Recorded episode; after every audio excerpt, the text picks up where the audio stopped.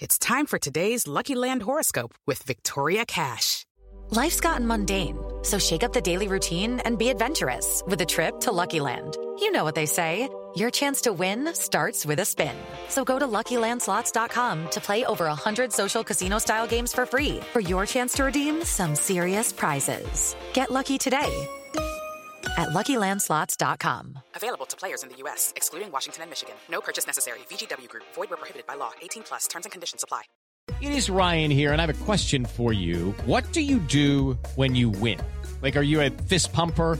a woohooer, a hand clapper, a high fiver. I kind of like the high five, but if you want to hone in on those winning moves, check out Chumba Casino. At ChumbaCasino.com, choose from hundreds of social casino style games for your chance to redeem serious cash prizes. There are new game releases weekly, plus free daily bonuses. So don't wait. Start having the most fun ever at ChumbaCasino.com. No purchase necessary. VGW. Void were prohibited by law. See terms and conditions. 18 plus.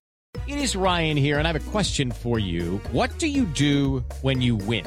Like, are you a fist pumper, a woohooer, a hand clapper, a high fiver? I kind of like the high five, but if you want to hone in on those winning moves, check out Chumba Casino. At ChumbaCasino.com, choose from hundreds of social casino style games for your chance to redeem serious cash prizes. There are new game releases weekly, plus free daily bonuses. So don't wait. Start having the most fun ever at ChumbaCasino.com. No purchase necessary. VGW. Void were prohibited by law. See terms and conditions. 18 plus. Hi, it's Jamie, Progressive's Employee of the Month, two months in a row. Leave a message at the. Hi, Jamie. It's me, Jamie. I just had a new idea for our song about the Name Your Price tool. So when it's like, tell us what you want to pay, hey, hey, hey, and the trombone goes, blah, blah, blah, and you say, we'll help you find coverage options to fit your budget. Then we just all do finger snaps while a choir goes, savings coming at ya, savings coming at ya. Yes? No? Maybe? Anyway, see your practice tonight. I got new lyrics for the rap break. Progressive Casualty Insurance Company and affiliates. Price and coverage match limited by state law.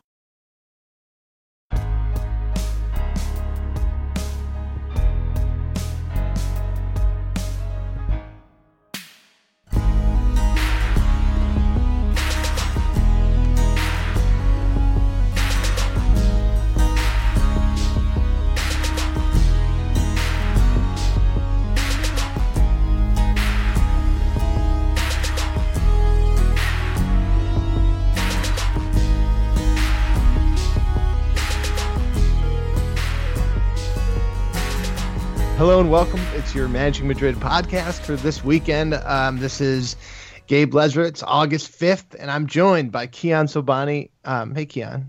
Hello. How are you doing? Doing well. Doing well. Uh, and by Om Arvind. Om, um, thank you for writing this um, awesome immediate reaction to this uh, Juve game. Real Madrid obviously uh, beat Juventus 3 to 1 in a. Uh, International Champions Cup, the prestigious International Champions Cup uh, here in Washington D.C. Uh, and yeah, so um, was this our first preseason win ever? I don't remember winning a preseason game last season, even. Yeah, it's it's been a long time since we've won a preseason game. That's for sure. and as we all know, it's it is really important and meaningful when the team wins a preseason game. One should take oh. as much as possible from this. Absolutely, there's so much to take away here. One, we're winning the treble. We're we're winning absolutely everything now that we've won this game. Vinicius Junior is better than Mbappe. He's better than Ronaldo. Come on, guys. Let's let's be point. bold here. um, Bale Bale Bale is back. He's never gonna get injured ever again. Um, you know, Lopetegui is already better than Zidane. Oh I mean, yeah, for sure. It's just this is this is the this is the greatest moment of our period right now. Beginning now, it's just going to be total and utter dominance. But the real question is, where does Marcos Llorente stand in all this? Oh yeah. oh, I'm uh, sorry. I'm sorry, Kiyan, but he's not part of it. I'm glad I'm, that I'm we rage quitting this podcast. You're rage quitting the podcast like Messi quit the uh, national team after they lost that penalty kick. Oh, that was that was uncalled for, Gabe. That was uncalled for. What did what did Messi do to you of late? I just still think it's funny that that that exact moment. Like I I watched that game and he just looked so bad, and then like they lost penalty shootout, and it was so fucking funny. Uh, I'm gonna just quit the national team in anger after losing the Copa America final to Chile on penalties. Uh, all right, well let's. I, everyone can tell that we're really not in um, full season form right now, but we're we're trying to get back. Uh, Madrid beat Juve obviously three to one goals from Carvajal and and Bropia, uh, from Bale and then two from Asensio, uh, who I think of all the players um, really did seem to hit the ground running. Uh, Marco, so uh, I don't know how much there is to take out of it. Obviously, you know what you look for in these games is like how are the players com- combining with each other? Are they getting their match fitness? Um, how is like Lopetegui does seem to seem to come out and like try to implement a tactical idea um, each each match and sometimes multiple, multiple times a match. And so it was kind of interesting to watch Madrid's tactics, at least in the way that you know the, the players are slowly and, and but surely understanding the juego de posición stuff that that Lopetegui is trying to uh, trying to do. This was yeah. like oh sorry, go ahead, Om. I, I was just gonna talk about like the pressing was the most positive thing that that we saw there in terms of tactics because in, in, the first game, right, it took like 15 to 20 minutes to really get into the high pressing game that Lopetegui wants, which is understandable. We didn't look very fit. And it was nice to see that this game, straight off the bat, it was high pressing. We already looked way fitter than we did the last game, which was really nice to see. And it wasn't just the fitness, it was really organized, unusually organized for a preseason game. And, you know, I don't want to take away too much from Juventus's performance, but it is worth noting that they looked extremely uncomfortable. I think our pressing was at a level not usually expected at preseason because I think in a normal game Juve deals with that a lot better, but they just looked terrible whenever we were pressing them because it was really compact. You know, the, the, the front three with the two central midfielders were moving in unison, and then the, the fullbacks would bomb up whenever the ball moved wide. It was very nice to see. It didn't last into the second half that well, you know, which is expected again. It's preseason, but you could you could again you could see the fitness, you could see the mentality that's needed for pressing. Everyone was really aggressive. Everyone was moving in unison. So that was very promising to see, and it shouldn't be that surprising because under Zidane, we did have good moments of pressing. So it's obvious that this team understands like the the, the, the, the triggers, you know, how to move in unison, all of that kind of good stuff. Um, it, it's about applying the fundamental concepts on a consistent basis now. So it, it happens every game, and we don't have these erratic performances. And I think that will be emphasized under Lopetegui because it's needed under positional play. This rigorous application of of, of concepts for this entire system to work. So yeah, um, I expect to see this game, you know, every single game now because that's the way that's the way he wants to play. Well, there's an there's an urgency with it, like a preseason or not, because Lopetegui has to come in and kind of implement his ideas before the season starts, so that once the season starts, you're hitting your stride. And I know like with preseason we, we take we only take so much away and as we've noted before we, we win a preseason game every 10 years. Um, and it doesn't matter because we win the Champions League. But um, I think to gradually ingrain these things into the habits of the, the collective habit, but also the individual habit of the players to press the way they did and be in the positions they're supposed to be so that it comes second nature for them. There's an urgency to do that now and and try to ingrain mm-hmm. it in the team. I thought so. The, the first half, the you know we we did a lot to even make Szczesny uncomfortable, um, and there wasn't much offensive curation in the first half. And apart from you know Bale would would get it, he would release it and immediately dart to a to a run, and either Kroos or Isco would try to hit him, and Kroos actually did hit him a couple times with a couple really nice passes, or it was just the press winning possessions. And I remember on on one instance Ceballos winning the ball and then getting fouled, which would have led to a to a breakaway. And it was it was Benatia, by the way, who was still has a ton of rage in his heart for us. Um, I, I, think I think the second half, the press was actually quite impressive as well because you you had a bunch of, and it wasn't you know it wasn't right off the bat, but like mm-hmm. towards that stretch where we were we were having like eight million counterattacks against Juve, and it started to look like a carbon copy of the of the Champions League final 2017. Um, there was Asensio, Vinicius, Odegaard, um, Ceballos was another one. Were pressing really well, and I think that um, something happened in the background in my house. I don't know what it was, but um, but that in itself was like really um, impressive to me too. Like there was there was there was something there that I think everyone was on the same page about, and which was exciting. And yeah, and I think I think the way Lopetegui is going about implementing his tactical ideas is the right way because if you think if you look at our pressing as the strongest, what wasn't very strong was our passing.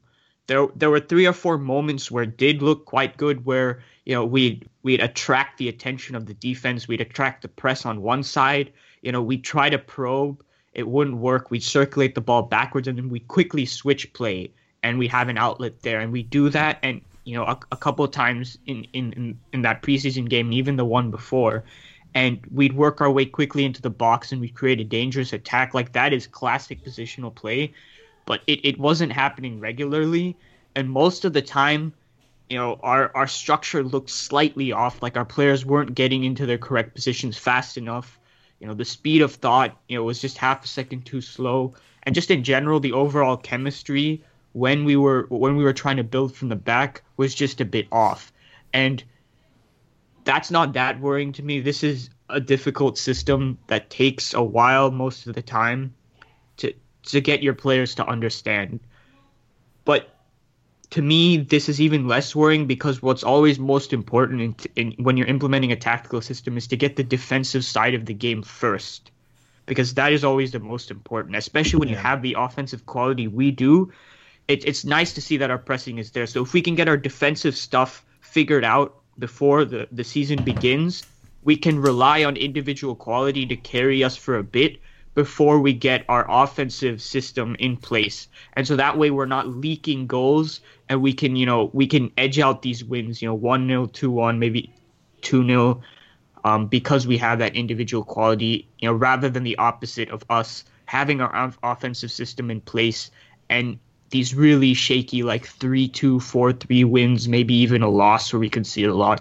So I'm I'm in a I'm pretty happy with the place we're in right now when it comes to our tactics. I think it's going along quite well, slowly in some places, but I think we're emphasizing the the right pieces right now. And Lopetegui did show some um, new offensive looks. I mean, we for I think for the first time um, uh, saw him with Real Madrid at least roll out that false nine when in the second half when Asensio basically played there, and I thought that looked really good too. I mean, his that Asensio Vinicius combination leading up to the second goal or, or for the uh, for the for the second goal was very brilliant. I thought, and Vinicius himself like seems to be adapting faster and and with uh, more poise than I expected, to be honest, and uh, it was that was a cool system watching Asensio play in, in, in that center. Like we we I mean Kiyan, we had been talking previously about how that was first of all that's one of the looks that Lopetegui likes to go with, and second of all that Madrid actually does have a really a team that's really set to do something like that. Uh, and it was cool to, to, cool to watch that kind of be executed on the pitch. The Asensio false nine is um, I, I think if we don't bring anyone in, like buckle up, I think that's going to be something we'll see a lot of because that's that's yeah that's essentially our second option, if not first option in, in many games. Um, you can't rely on Benzema every single game to do this, and look, I I, I personally think Asensio is built to play that role. I think he can do it. I think one of the reasons why, if there's no urgency, be it right or wrong, and whether we agree or not, is because uh, to, to sign a striker is because Asensio in Lopetegui's eyes can play that role, and and it's a, could be a combination of not necessarily not wanting a striker, but also like the ones you can get maybe don't provide that big of an upgrade in Lopetegui's eyes for the the money you, you would spend on them and whatever. Um, but I think I think that him playing that second half was was just kind of I don't know if it's a premonition, but it's something that I think he wants to try to, to see more of and, and figure it out how it's going to work because I think as the transfer window draws to a close, slowly but surely, I don't, I don't if the striker doesn't come in, we're going to see it, a lot of it. Yeah. And by yeah, the way, I think it's a good option. Like I personally, I would, yeah. I would really consider him just being the starting false nine. I would over it's, Benzema even. It's an interesting. It's an interesting um, option to have. Um, I need to see more of Asensio playing there in competitive games to really get a sense of whether I like it or not. Mainly because there's not a lot of false nines that exist in world football and have existed. So it's it's very difficult to I think like you can see a player and look at his qualities and be like, well, he'd be great on the left wing but I think it's very hard for the false nine because it's sort of an ambiguous position. A lot of qualities you could kind of could kind of slot in there. There are players you think who could play there who couldn't. Um, so we also have, I think, a to- grand total of two game sample size of Asensio yes. playing as a false nine. So yeah, right. so so I think I, I think there is promise. I think like as much as you can tell like what makes a false nine good, I think Asensio has some raw qualities, but I would urge people to be I, I, think cautiously optimistic is fair, which I think I I think I don't think you you know Kiyan and Gabe are are being overly optimistic. I think you both know how to ground your expectations. I'm just speaking to the larger audience here, um, because it, it is it is than Messi. it, is it is difficult if you think about the great false nines. Like there's Messi, um, and then there's there's Francesco Totti, and and there's there's not that many more. Um, and it's it's hard to balance the act of being this extra link in midfield and still scoring a ton of goals because you still are the number nine. Yeah. Um, so it will be interesting to see how Lopetegui makes that work. Um, fingers crossed. I mean, I think Asensio has some raw skills to make it happen, but we'll see how it plays and out. We've also seen Isco play in that role. I mean, I just I I think that it's more that I'm excited about the idea because I think this this this squad is actually kind of set up to do well with a false nine generally, not necessarily who it is exactly. Because we, like I said, we know that Isco can play the false nine. It appears that Asensio can play this position pretty well. I you know, and Benzema basically already sort of plays like a false nine. So like it's it's uh it's just good to see that that he's he is running this formation and this tactical idea out, which is something that you know, I think that for all the brilliance of Zidane, he didn't have that mu- that quite that ability to uh, experiment and have new tactical ideas. Uh, when you know he definitely did have different different looks that he played but this is one that one look that I wanted to see more of that we hadn't and we've been clamoring it for it for such a long time. And it's good to it's good that I think that Lopetegui is is is trying it out and that it's giving pretty good results. I mean obviously Isco isn't at his peak or even close to it. He looks quite gassed. I mean, he basically ran, played the best of anyone on that Spain team for the most minutes. And, you know, I I can totally get being gassed, like going and having that type of World Cup where you are basically trying to carry that team by yourself, and then, uh, and then just going on vacation and not really doing as much physical training, so that when you get back, the first few games, of course, are going to be exhausting. Uh, but I think when he's back to kicking at full stride, he will be a great option for. Uh, as that kind of binding agent there um, and playing at that false nine occasionally. I not just Asensio, basically. Well, I think the two traits that Asensio has that I think will make him a good candidate in this role more than other people in the squad is that one, he can finish. He's a good finisher. He can score goals. Um, you put him in enough chances, and he's going to, I think, significantly upgrade his goal tally from last season in a more prominent role. And two, to me, the false nine just needs to be really intelligent off the ball in his movement. And the limited sample size we had last season of both him and Isco in a free role, um, Asensio to me looked like he was more efficient, just knowing where to be. I would also say that this, I don't like, I don't know if we can talk about this enough. To me, it's a bit under talked about. This entire season, to me, rests on Bale's health. Like if he's yeah.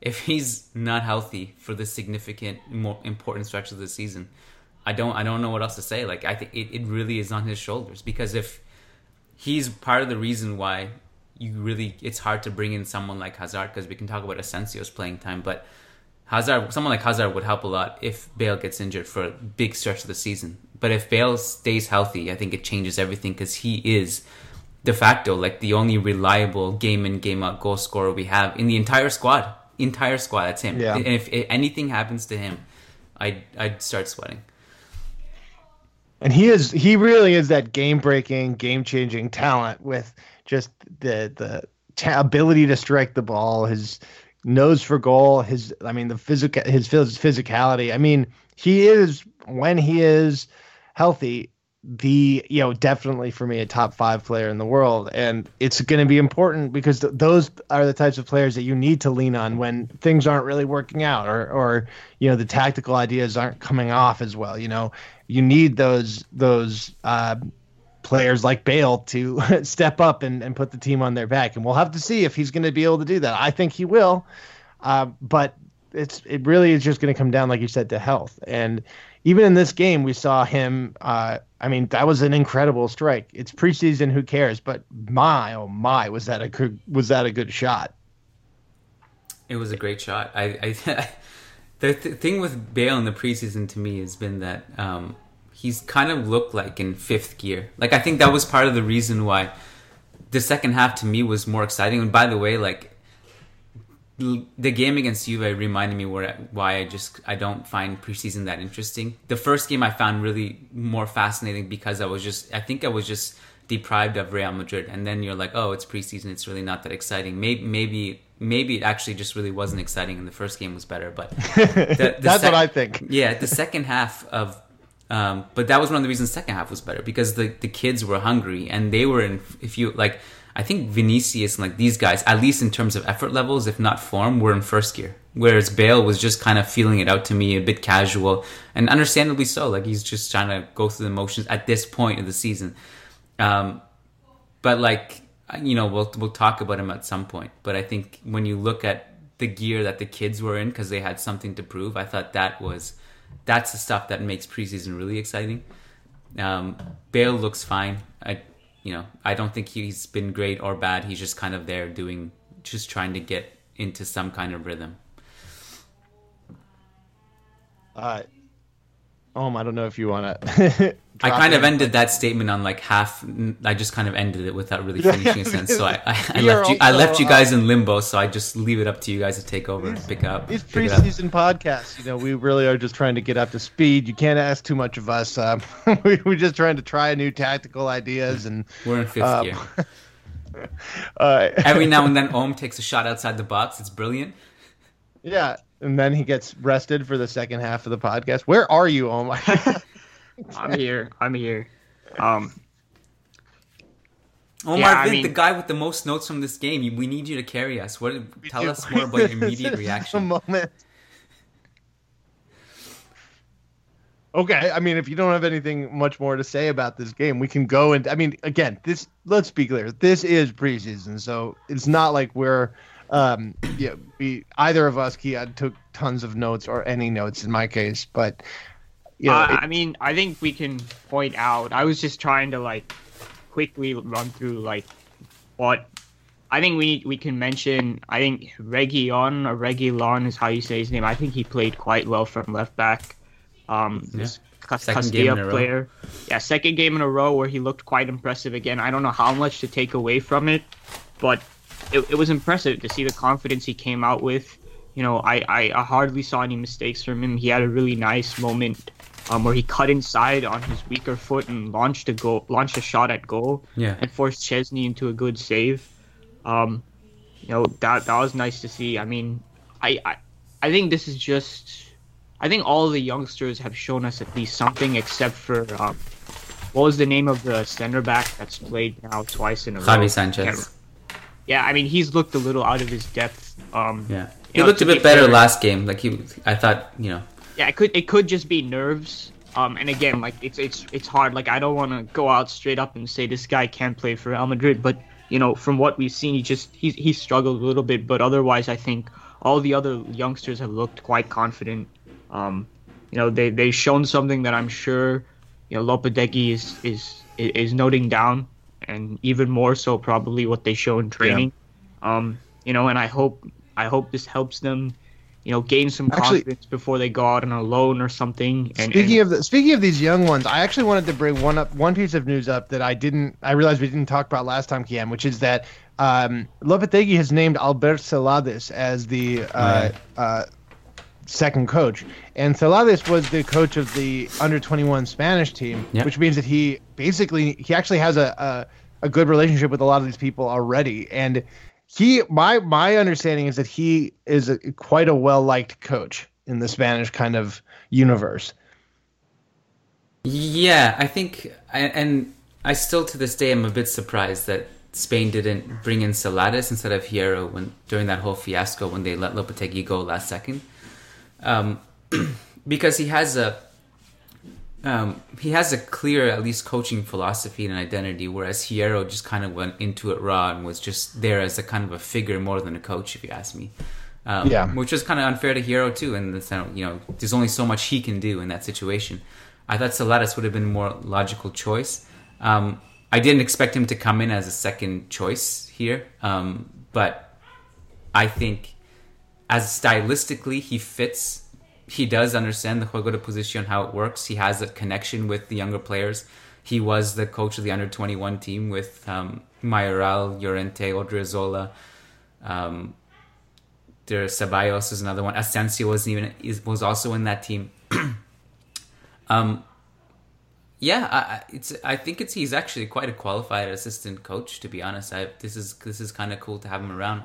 Um, Yeah. If you remember him as a player, quite an unremarkable player. He was. Yep. He was one of the few sh- in the short list of the history of football that played for Barcelona and Real Madrid. And when we signed him from Barca, it was just kind of like no one. I, I don't. No one cared, I Really remember. cared. Like it was like okay, and he played. He played a few games. Like um, not. But he's. I guess Yeah. as a coach, he's been a bit better, and I think it's a. It's a good. It's cool to kind of bring him in. There's certainly nothing. I don't see any harm in it. He's a good No, connection no, no, with the no. younger players. Yeah. Well, that's No, that's, that's not what you were anything, saying, I I think know. it's nice. Like it's, I think it's a great addition, uh, personally, because it, it, they, he and Lopetegui have a good relationship. Very clearly, they both have a very um, similar and very clear style. They both understand and implement the juego de posición very well, and Celades especially has a, and they both do have a very good relationship with this kind of young core of Spanish players, and. I think that if Madrid is going to do well this season, it really will come down a lot. In addition to like just Gareth Bale's body, uh, it's going to come down to how well these uh, these this core of Spanish kids evolve because they they really did invest a huge amount of the future of the team and just in in in these players in this group of players being good and as good as everyone has said they are and it's time for them to step up and you know this is their this is their season and and this is uh two coaches who are literally this is what they what they are brought in for is to make this um this group of players kind of realize their potential Yeah, I have um, I have I have a couple more notes from this game if you want. Um, do it we did a little rapid fire at the last podcast with any leftover notes I had from these preseason games. Uh, there's not many that we didn't already talk about that, but I will just say two things.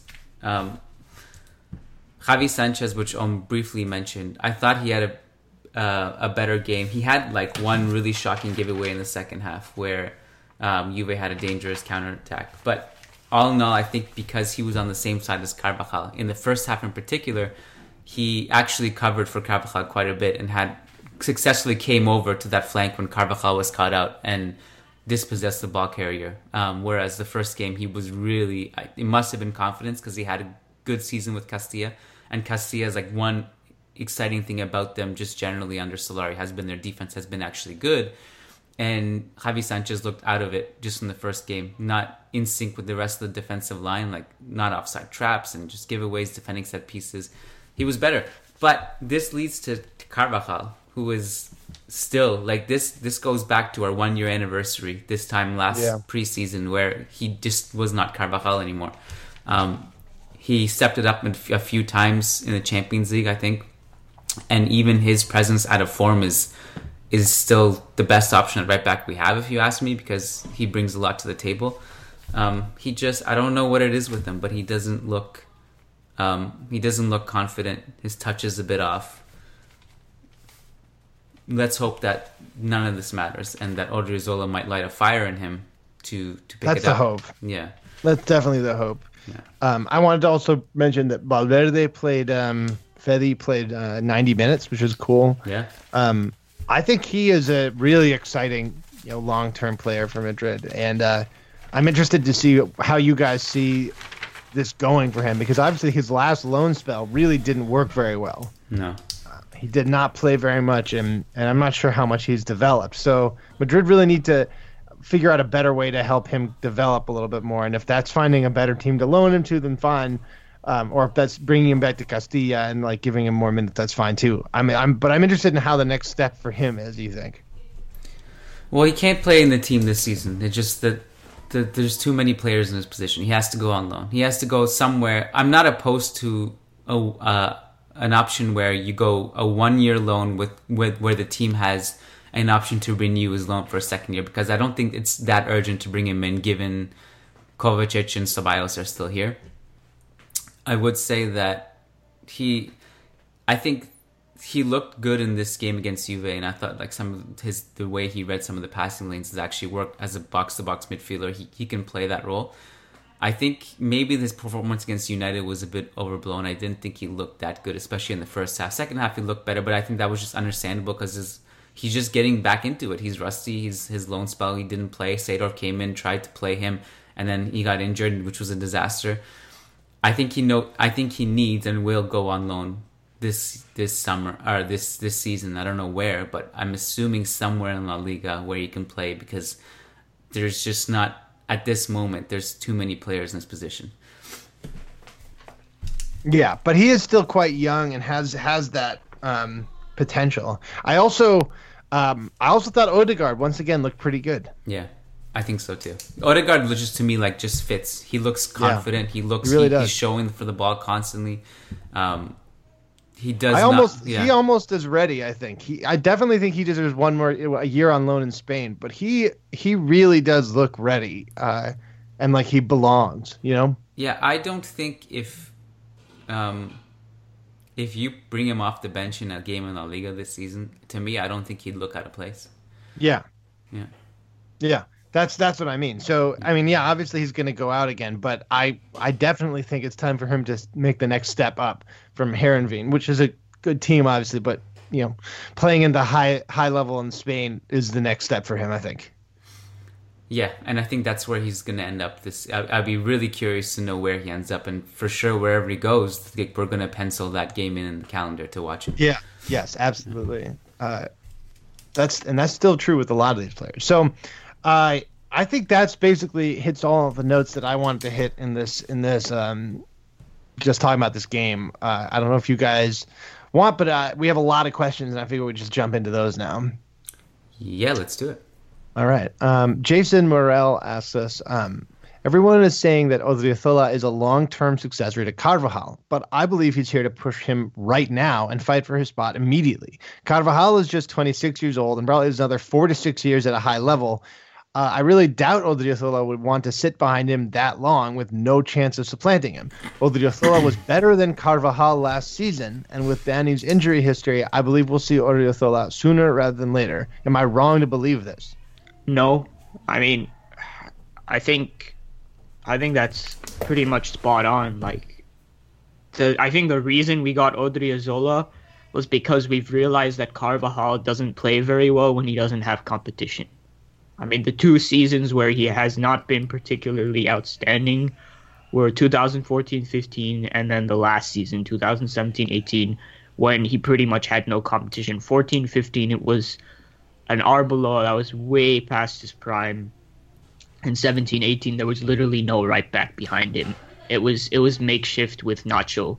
Um, and and you had Achraf who i mean he's extremely raw. I mean very talented obviously but nowhere near the, the you know the level to compete with someone of Car- carvajal's caliber so Odriozola has come in. You know, he he is a quality first team player. He is close to the world class level for a fullback. So I mean, he's coming here to fight for that place yeah. and and light a fire under Carvajal. They, the club was not going to sign or or play another right back that simply never had a chance of fighting for Carvajal's place because that is neither good for the not, it's neither good for the club nor for nor for the player Carvajal. Yeah, yeah. So I think this this this comment, this question is pretty much spot on.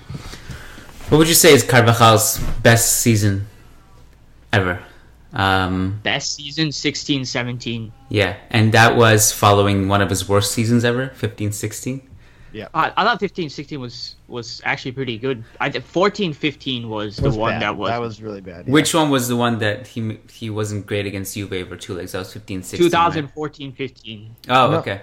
Yeah, because okay. 2015-16, Danilo came in and everyone thought Danilo was going to replace yeah. him, and Carvajal even admitted later that he thought this was the end for him. So he like worked his ass off right. and played played like it was his last game every single time, and we were like, "Wow, this is this is incredible." Because yeah, Danilo completely. I mean, he was a disappointment, and Carvajal just completely turned his career around again, and so that was.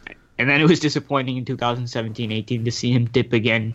But I think we've identified a pattern now of, of why yeah. that happened. Yeah, well, that was my ultimate point: is that can Odriozola be the Danilo that lights a fire, but also be better than Danilo himself? Like that's where I see this signing as as as not only successful because Odriozola is good, but also because maybe this is what Carvajal needs.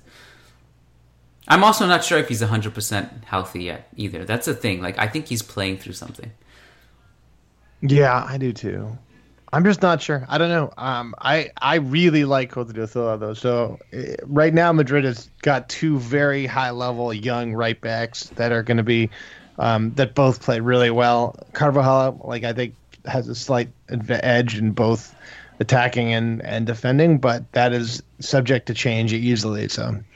Um, all right, Ian Marley asks us, uh, of all the strikers linked to Real Madrid, one who has not been mentioned is Aguero.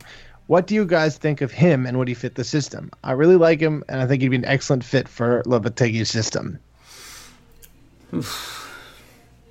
I, I, I, honestly like. I, I don't think Aguero's well, not in not this season anyways. His name certainly didn't come up, and I think the reason is I think he's been he's actually still playing at high level. Like there were there was definitely a, uh, a period of time where Guardiola was just obsessed with Gabriel Jesus, and then Aguero didn't play. But when he came in and he started to actually play well, but the problem is, I guess he's 30, and he himself has said that he is just going to see out the end of his contract with City. And I think, I believe, it goes to 2020. I think is at least. Um, yeah, I don't know if I, don't anything else to say about this. Yeah, I don't think he's on the market. I just don't think he wants to go. Um, so, and I don't I think mean, Guardiola wants to let him. So. I mean, Aguero was arguably the best striker in the world last season, if you're not counting Ronaldo and Messi as strikers. I mean, so yeah, I have no idea why City would let him go. His age is is not something that would be great for the long term, and you know, there's there's injury concerns. So let's say he becomes available two seasons from now, it would probably only be because his form has fallen off. You know, Gabriel Jesus has managed to replace him and you know, or he has some kind of injury. And I think at that point, Aguero wouldn't look like such an appealing option. Um, there was a point in time, several seasons back, where I badly, badly wanted Aguero, and it kind of looked like it was possible. I think I, I might be wrong. This is a long time ago, but I think even Aguero kind of talked about coming to Madrid, and it had me really excited. You know, I would, I would definitely have taken him then. I think it was after Higuain left, and we only had Benzema as our striker, and Aguero yeah. would have been amazing at the time, but now it's it's just too late, and you know there's I don't think there's any way City or Pep Guardiola is going to let this guy go because he transformed himself last season into a truly all-round forward who could do absolutely everything, and so that was surprising for me to see the way he was able to transform himself so late in his career. But you know this guy is impressive, and he's not going anywhere anytime soon as long as he's still in his prime. Um, Chris G asks us, um, I live in the DC, Maryland area. it was pretty cool to see Real Madrid live. But my question for you guys is uh, do you believe there's any chance Chelsea are doing what United did in 2015 with De Gea and dragging out the transfer with of Courtois until the last second? Yeah, maybe, right? Like, I, I mean, I don't. That De Gea thing didn't work because Real Madrid um, had the fax machine issue, but if if all the technology had worked, that Madrid would have gotten De Gea anyways. So, in the end of the day, like if that's what they're doing, fine. But that if I mean, every in every indication we've seen in every media, including today or yesterday with his agent, literally saying you are keeping a man from staying with his family. Uh, in the media, I mean, it's hard to, for you to come back from having your agent say to your club, "Let this man be with his family." You know, I, anyways, every indication we're seeing is that he is um, he is pushing to go in a way that we haven't seen many people push to go in a while. So I I still think this is a transfer that's quite likely. Well, I think their their saving grace might be that Sarri just really wants to keep him. um, everything that Sarri said publicly is that like we, we really value Courtois. We, it would it would not be good to lose him. I I don't know what happens. I agree that it's likely, um, but I also just have no idea. And the the whole parallel with 2015, I think I think probably only comes into play because they're both goalkeepers. Um, and I think the the De Gea thing, like we can talk about the last second fax machine and all that. I think it's also possible that both clubs were kind of just waiting until the end to see if this there was there was a bit of like there was a sense of cold feet heading into it that you know maybe maybe this is a good idea maybe this is not maybe this is the best price we can pay or get for him maybe it's not i don't know if courtois is necessarily in, in that situation but um, i i think we all agree that courtois at that price would actually be an interesting interesting get um, maybe if you're not paying like you know in a, like a, tons and tons of money for him. But at the price that Real Madrid can get him, I think it's an interesting choice, even despite Courtois not having his best year. It'd be interesting to see how the saga goes on, but I, it's possible that I think Sarri can still twist his arm. I, it's just one of those things that you just don't know. It's possible that it'll drag though. I don't know. Um, all right, this seems like a good time to mention this, but uh, when this pod, when the show starts ramping up um, during the year, we uh, uh, we like you said, if if we if you toss us five dollars a month, we'll answer your que- or uh, we'll answer your question um, and each show. Uh, but the way that that works is that we're going to answer one question per person on the show. So we guarantee that we'll answer one of your questions. And if you, uh, but if you want to ask like three or four, just tell us you know, and you care a lot about which one gets answered, make sure you mention that in the question itself. Um, so, because generally, uh, uh, these we can end up with five, six, seven pages of questions. So we need to figure out. Um, you know, we we do do a little bit of uh, of culling. We we promise that we're going to answer a question from each of you per pod. It's just that sometimes we get people who has ask like seven six seven questions and while we love that um, we do we can't just give 20 minutes of a show uh, because you answer ask six seven questions. We we try to answer your question um, and we will do we do reserve the right to do a little bit of chopping and editing um, to make sure that we give you the best possible answer um, to the most interesting question. Uh, so just just saying that now because i'm about to say sajid reyes has a few questions for us. So um, the uh, i'm just gonna i guess we're gonna try to go through these. We're gonna go through them pretty quickly. Um, if you were Florentino Perez and you um, heard firsthand the ludicrous offer that Inter have supposedly made for Modric, which is apparently a 15 million euro loan for this season and a 25 million euro uh, uh, option to purchase in 2019, how would you react? If the objective is to reject the offer and humiliate them at the same time,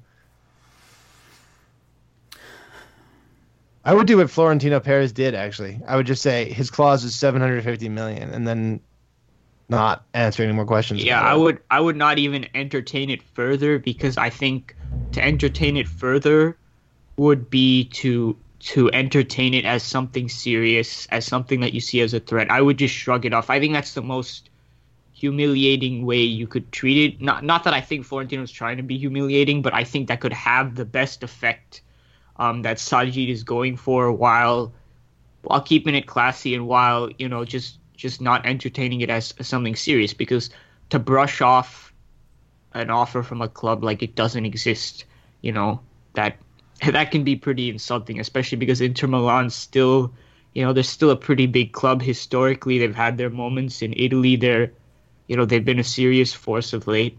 So I, like Gabe said, that's that's just the best way to deal with it. Yeah, um, the second one is ever since the Ronaldo transfer, why are the Italians and the Italian media behaving like a bunch of fools who just come out of prison after 20 years and haven't got laid? uh, especially with the Modric stories. I mean, uh, I don't, I don't really know what this is. I, I, I think there is just um, a general um, feeling in Italy that they want their teams to get back to being um, considered among the elite in Europe, and it's been a long time since other than any team other than Juve has really, um, I think, been counted among the elite. And I think especially the Milan clubs are both um, feeling like they've come a long way since their glory days and want to get back up. Especially, I mean, like uh, AC Milan is is clearly out to out to change things up a little bit. I mean, they just did some really great business with Higuain and Caldara and I think they um, are in a better financial position now after after the sale from their truly shady um, uh, owner guy. Uh, and then you are Inter is, is basically the same the same thing. I mean, they fended off obviously a bid from Madrid for um, um what's his name the the striker, um, and now they're trying to again also be one of the teams that kind of fights back into the top end of the of the of the spectrum. And then like Napoli brought in Ancelotti, which is a a crazy and amazing um, uh, play, I think. So um, I think the Italian teams are, are are trying their best to get back and that's why we're hearing so much about them because this is really they feel like they've been out of the out of the game for such a long time. What are you doing? at home? No, no.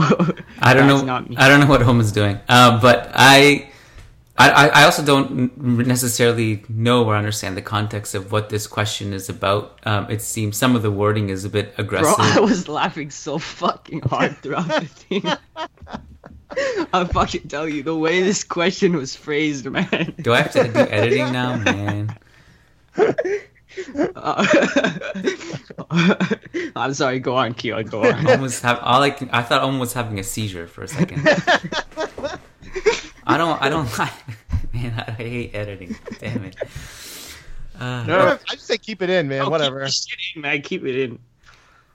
As I was saying, um, I thought the wording was a bit harsh and aggressive. Um, I, I, would say that I think you know if it's just speaking to Adam Digby, um, friend of the show who's been on UVA journalist. This is a big deal for Juve getting Ronaldo. Like it was a huge deal. Forget that it's Cristiano Ronaldo, one of the greatest player of all of all time, arguably the greatest player of all time. Uh, you know, as he said, Juve have never ever signed the best player in the world in a transfer window. So this was a huge deal for not only them but also Italian football. Um, so I don't know entirely the context of the question. Uh, you know, the wording of the question, who is kind of being a quote unquote fool or idiot or whatever, um, because they're excited about these signings. But you know, it's a huge deal for them to be quote unquote back on top or at least to a level where they're attracting players of this magnitude. Yeah.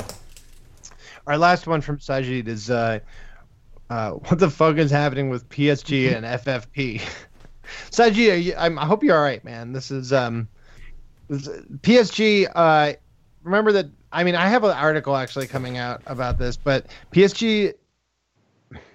They have a lot of their owners are really really rich. Remember that. So there there are ways to game play games with FFP. We'll see if they how that's exactly gone, but um, you know, FFP wasn't designed to prevent clubs from spending money if they have money. It was designed to make sure that clubs don't spend money they don't have, if that makes sense. So PSG has a lot of money and they're throwing it around, and you know they threw a lot of it around last year. They're throwing a lot of it around this year, and I don't know. We'll have to see how whether that even works out for them. It didn't work out for them last year, really. And I mean, if they go and get Kante and Boateng and, and whatnot, they will have a really, really good team.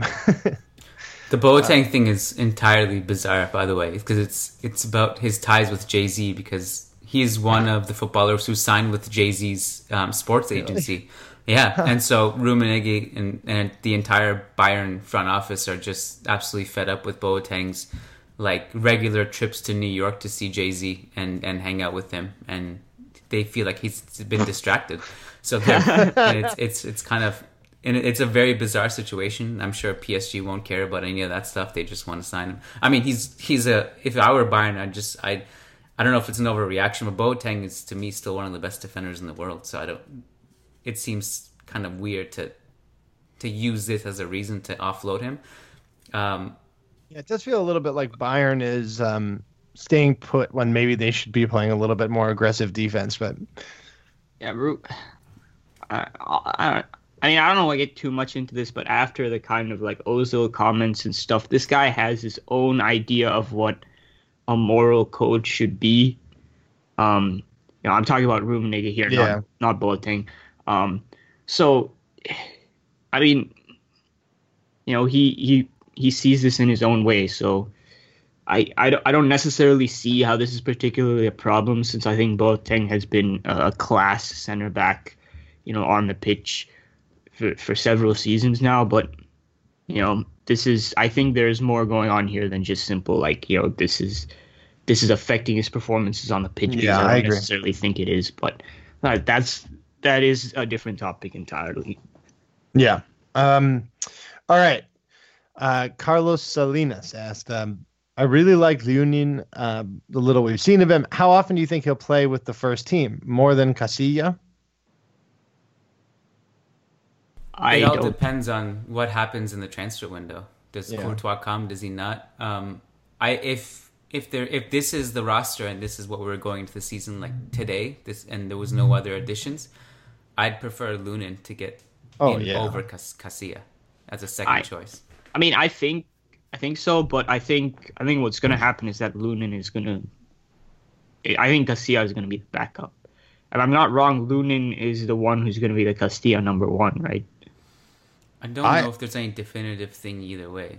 Um, I am I am of the belief that Courtois will come in and Navas will he and Navas will kind of battle for the first place and then you know do some rotation between those two. I I if that signing happens then Lunin will go on loan I think and Casilla probably has his days numbered with Real Madrid which is fine by me. I don't I don't have any personal animosity toward Casilla. I just don't think he's good enough to play for this team.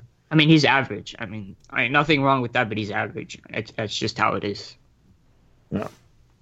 Um, but if Courtois doesn't come, I think it could very well just we'll just have the same goalkeeper situation as last year, where Casilla is playing second and Keylor is starting, and that's sort of where we are. I think that's exactly what it's going to be. Um, Well, I think not that I knew anything about Lunin before we signed him, but now that I know him, I think he's overqualified for Castilla. If I'm being honest. Yeah, he might go on loan still. Probably, probably. Um, Essa Hariri says, uh, I have a question for you guys. How can a player be so professional that he can silence his emotions and support a club he loved since he was a kid and join the rival club and give his best there? Um, for example, Modric was a Barca fan but ended up in Real Madrid and gave his best there. Other examples include Coutinho, Isco, and believe it or not, Iniesta. Um, I think it's because you're a professional and you just, you know, Well- this is your job. You do your job. Yeah, So- I'm. I think that weirdly enough, like I've thought about this a lot, even though I absolutely have have never had a fucking chance to, you know, even a little chance in like 0.001 percent to ever become a professional football player. But like I thought about, you know, that's like that's been. I'm, I'm sure that's every single one of us here have have dreamed of that at some point, especially when you were in high school. You know, just out of nowhere, a scout comes and says, "You know what? You want to play for my club," and you know, I've, I've thought about this extensively. What if Barcelona came and said the same to me? Would I say yes? What is my duty as a fan? Um, you know, I, I'm not sure I've answered that definitively, but I've tried to put myself in, in the shoes of other players. And and when you become a professional football player, the first thing you have to understand is that you're no longer a fan, and that you have to take care of yourself. This is a as fans we forget that this is a game of slim margins, and that a lot of the chances these players get is a once in a lifetime opportunity. It's never going to come again. If Barcelona comes to you and says, "We want you to come play for the academy," you cannot turn that down because you cannot bet that Real Madrid is going to come, you know, a week later and say, "Hey, you want to join us?" Like this is your one chance, and you have to take it. And I mean that that's what you, because it will playing for Barcelona, you know, will help you will help your professional career whether you're playing with the academy or whether you're playing with your first team. It's not something that's going to come against. You have to say yes.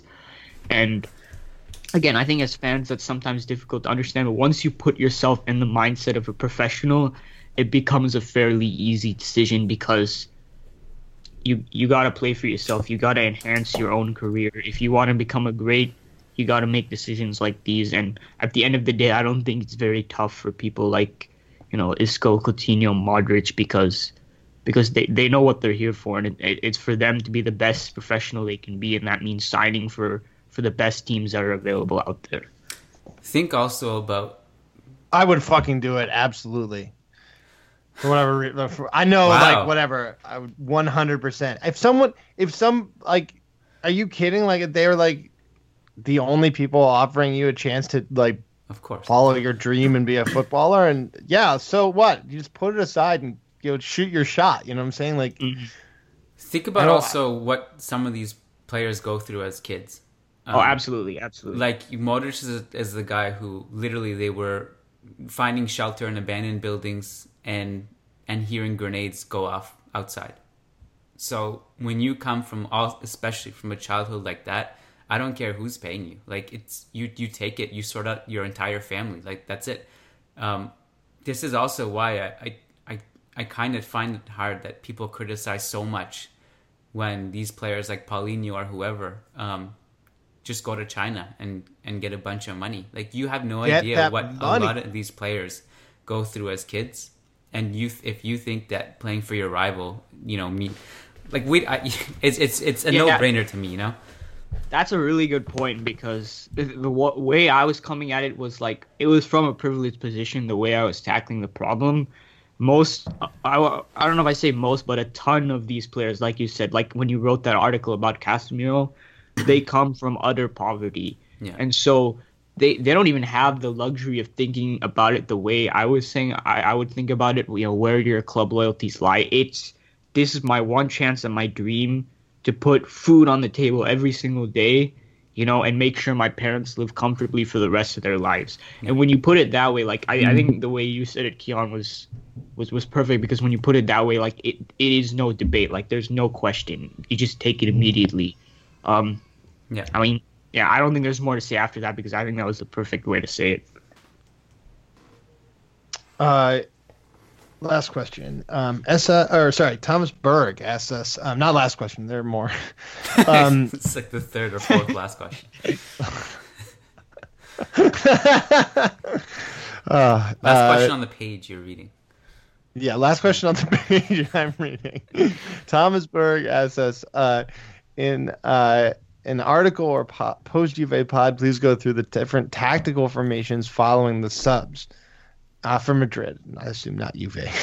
From what I saw, it was a 4 2 3 1 um, interchangeable in three behind with Benz over the top, and then a change to some sort of 4 through 3 with the false nine. Um, and now in the end, I don't know with what Lucas and Mayoral as forward with Asensio as center mid and Llorente as center back in a 4-4-2. Um, so basically, Om, he wants. I think that the question is what what were what were the formations that what were the kind of tactical formations that Lopetegui was trying out in this game? I mean, I think he's pretty much. I I think he's pretty much correct, um, in that. Well, definitely the first half was, it was a four three three for sure. It was a four three three in the first half, because it was Ben's up top, Bale on the right. Um, well, was it Vinicius who started?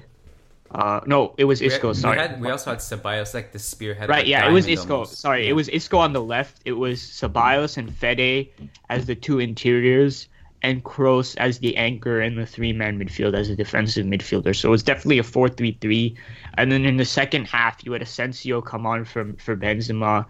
Um, you had Vinicius come on for Isco, and I think it was Odegaard who came on for Bale, if I'm not wrong. So it was still a 4-3-3.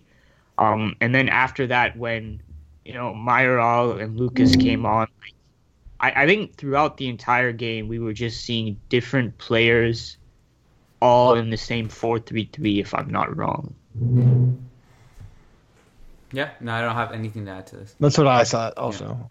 Um, okay, Christian Gonzalez asked, um, I'd like to know how confident you, Kiyan, are of having Llorente be part of a starting 11 in a match where everyone else is a starter, just filling in for Casemiro.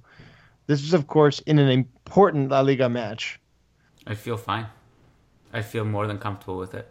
I also feel comfortable. I have, Yeah, I, I- have no doubt in Llorente's ability, even in a big game. Like I think he's fine. I it's, I think the way Lopetegui will use the midfield this year, I think will give a lot of confidence to both Llorente and Ceballos, where you have six midfielders for three positions. You have Llorente behind Casemiro, Kovacic behind Modric or Kroos, and Ceballos behind Modric or Kroos. And I think um, I, I I would be more than confident in Llorente reading the game from that position and, and just distributing the ball quickly. I'd be fine with Yeah. it.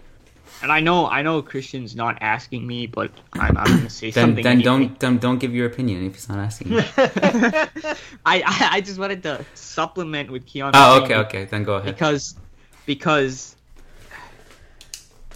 Zidane didn't necessarily use Llorente to his strengths. The way Zidane likes to use his defensive midfielders was quite unique to his system. Wasn't very involved in possession. You know, was kind of shoved out of the way a little bit. Played higher up the pitch, in between the lines sometimes, and then used as this kind of roaming destroyer when the ball was lost. And that's not that's not who Llorente is at all. The way Lopetegui plays is something that is a hell of a lot more suited to to the kind of player that Llorente is. More of a deep lying playmaker, a lot more involved in distribution of the ball, you know, and a little more static with his positioning. Defense, you're gonna see this season is gonna be a lot more about the collective and a lot more about structure than Casemiro or or or whoever's playing defensive midfielder single handedly saving the entire team, you know, with these incredible defensive uh, bursts. I mean, I'm sure we'll still see that at times because the structure won't always be perfect. It'll break down, and we're going to need our defensive midfielder to step up with these incredible interceptions and tackles. But it's going to be much more about structure and much more about positioning within that structure. Yeah. And I think Casemiro is still going to thrive in that defensive setup, but Llorente's strengths are now going to come to the Yeah. fore, and he's going to look a lot better here. He's built Um, for it. Yeah, Yeah. because that's kind of how he played with with Alaves, not on the offensive end, but on the defensive end. That's why his numbers were so impressive and he looked so impressive because he played in in a defensive system that was much more about the collective, where it wasn't all on him, and it was his intelligent defensive positioning that allowed him to to, to rack up those numbers. And I think we're going to see the same thing here. Lopetegui. And this was an, also an Alaves team that really just barely had possession of the ball. And they relied a lot on the counterattacks. And Llorente, imagine a team that just doesn't have possession um, and gets pressed a lot because of the nature of how deep they played. He was in all kinds of positions where he was always pressed and he would always feel comfortable and confident getting out of it with a, either a touch or a quick outlet. And like he's the type of player who will just get the ball to point A to point B as quick as possible. And I think um, his press resistance really helps in the situation, especially if Lopetegui wants his anchor to play deeper and drop in behind and in, in between the center backs when needed.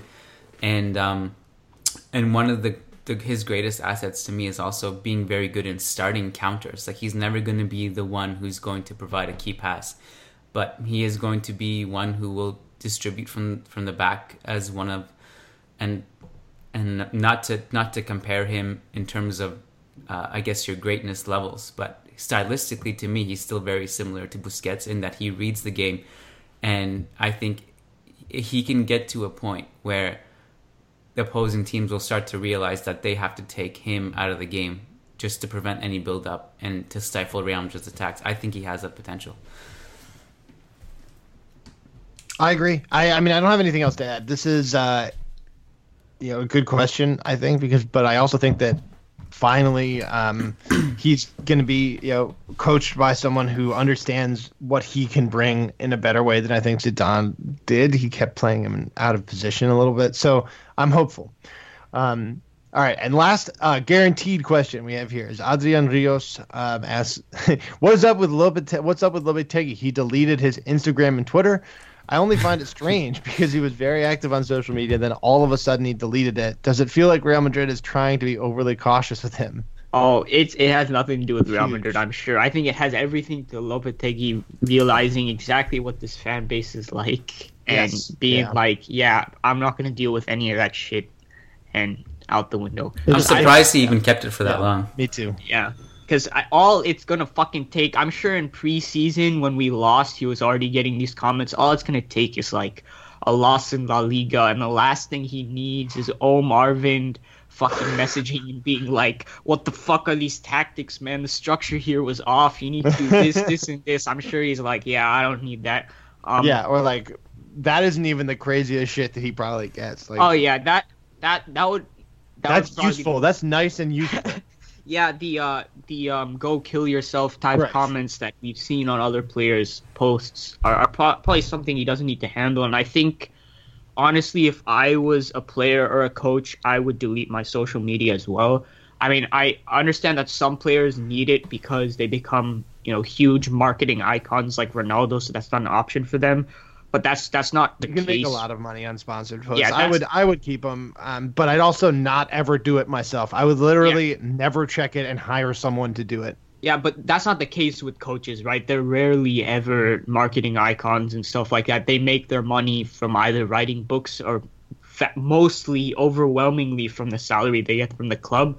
So their their social media is not nearly the same asset it is as it is for players. So he really has no reason to keep it other than interacting with people online and that that that's not really much of a motivation when you're at a club where the the fan base is so demanding and you know frankly vicious at times it's not a surprise at all to me Yeah. to see him deleted All right, last two. I wanted to, I wanted to get your thoughts. First of all, we do, and, and the last one is just uh, kind of housekeeping. But um, you guys both play FIFA, um, and so this is a question: Did you guys see the FIFA Raul icon card, and how excited are you to use it?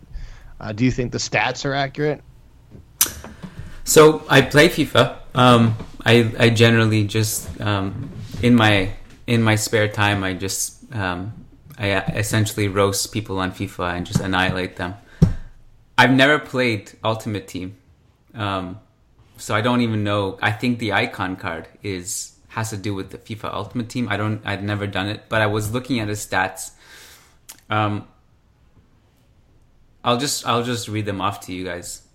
88 for pace, 92 for shooting, 82 for passing, 90 for dribbling, 47 for defending, 75 for physicality, and 92 overall. I think the pace is generous, but at the same time, I think when you're creating a FIFA player, if he's not fast, he's not going to be good. So I think it would be awkward to put slow Raul in the game. That's why, because then he just wouldn't be good. um, I don't, I don't know. I, I, I think everything else is kind of good defensively. Like I'm not sure what defense really means in the context of FIFA, like what attributes specifically. But he was very intelligent off the ball in his pressing and stuff. So um, I don't have much to add. I don't. I, I don't even use. what was his Team. overall Ninety-two. 92 Yeah. I mean, I think he's he could probably be really good finisher in this game. He'd score a bunch of goals. Yeah i mean i don't have much to add because i don't have um, a console beyond the xbox 360 so the last fifa game i could play with fifa 17 um, so yeah I, I i don't play ultimate team either so Yeah, I'm gonna have to. Maybe I'll have to start now. Now that I know this is an option. ultimate team will fucking suck your life away dude Okay, then I won't get into it. I played I- Fortnite yeah. like for one night, and that was it. I just uh, this like this is I, yeah, I gave I I've given up on video games. Unfortunately, I wish I should. I should no. It's fortunately, thank God. Um, all right, last just piece of housekeeping, just in reference to Elian Zako's question about um, the fan stories. Like I, I think everyone remembers that we did that giveaway of the Gareth Bale signed jersey, um, and uh, we read some of our favorites. That that was sort of what we um, that was sort of we figured that was sort of the end of that. Um, we if you uh, assuming that we get you know maybe we'll get another one of these giveaways again, we can um, uh, we could do something like that. So, uh, and we'll read more fan stories. Um, and occasionally, I think you know it might be cool just to when we don't have as much things to say, we'll read some stories that we like. But Yeah. for now, we're not going to just go in through and, and take an entire episode of the show to just read all of the submissions we got because there were quite a few. Um, but we we really appreciate everyone's stories, and it was really cool to read them. And that was a great show, and we got yeah, to, to it was really through. fun. Yeah, no, I, I all the stories were great, and uh, I so that episode we went in, we read I think the, the best, not not best, but it was I think the the highest ranked in terms of the most likes per post. We read like the most popular out loud, and it brought back a ton of memories, like just to our own stories, and it was cool listening to your stories. Um, it was a ton of fun. It was great. Yeah, Um, we should do patron shoutouts. let's do it. Patreon.com slash managing Madrid is where you to go where you go to get different rewards and get access to uh, more shows apart from the weekly Sunday episodes. And we have a lot of content coming up your way this season. Uh, I think at least two, possibly three extra shows per week. We'll see. Um, shout out to these specific patrons who pledge $10 or more, and your reward is you get a shout out on the podcast. Nick DeStefane, Sergio Monleon, Tyler Dixon, Raul Gutierrez, Gary Kohut, uh, Ragab Potluri, Bjorn Salvador, Dan Berthy, John Fernandez, Frederick Sundros, Selvin Adolfo Chamale Perez, Anas Alazawi, Sheikh Atiri, Red Bat, Leon Stavronakis, Armin Gashi, Eric Rogers, Nick Ribeiro, Yahya Ibrahim, Said Mahad, Vicky Cohen, Magnus Lext, Jason Fitz, Anton Hackberg, Solomon Ortiz, Jeanette, Jimmy Obaid, and Daniel Smith. Whew. Gets longer every week. I love it. You guys It's are really amazing. great. Thank you, you so all much. rule. Thank you so much. Um, all right, until Wednesday then, Kiyan. Uh, and Om a la Madrid. Al Madrid. A la Madrid.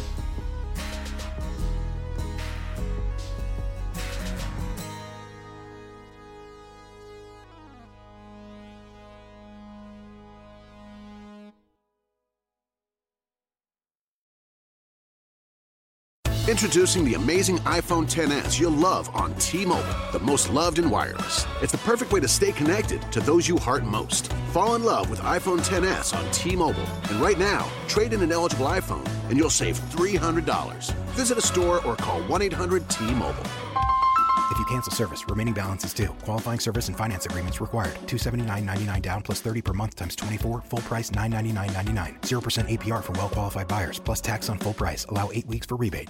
Have you heard? Metro by T Mobile now includes Amazon Prime. Yes, enjoy the best of shopping and entertainment, movies, TV shows, music, free shipping, and much more. All included for just $40 per line for three lines. All on the T Mobile network. Discover the smarter way. Metro by T Mobile. That's genius. One offer per account. Offer subject to change. $12.99 per month value. Offer valid for new Amazon Prime members. Metro customers may notice reduced speeds versus some T Mobile customers. Video at 480p. Capable device required. See store for details and terms and conditions. Sports Social Podcast Network. Hello, it is Ryan, and we could all use an extra bright spot in our day, couldn't we? Just to make up for things like sitting in traffic, doing the dishes, counting your steps, you know, all the mundane stuff. That is why I'm such a big fan of Chumba Casino. Chumba Casino has all your favorite social casino style games that you can play for free anytime, anywhere with daily bonuses. That should brighten your day a little. Actually, a lot. So sign up now at chumbacasino.com. That's chumbacasino.com. No purchase necessary. Group. Void were prohibited by law. See terms and conditions. 18 plus.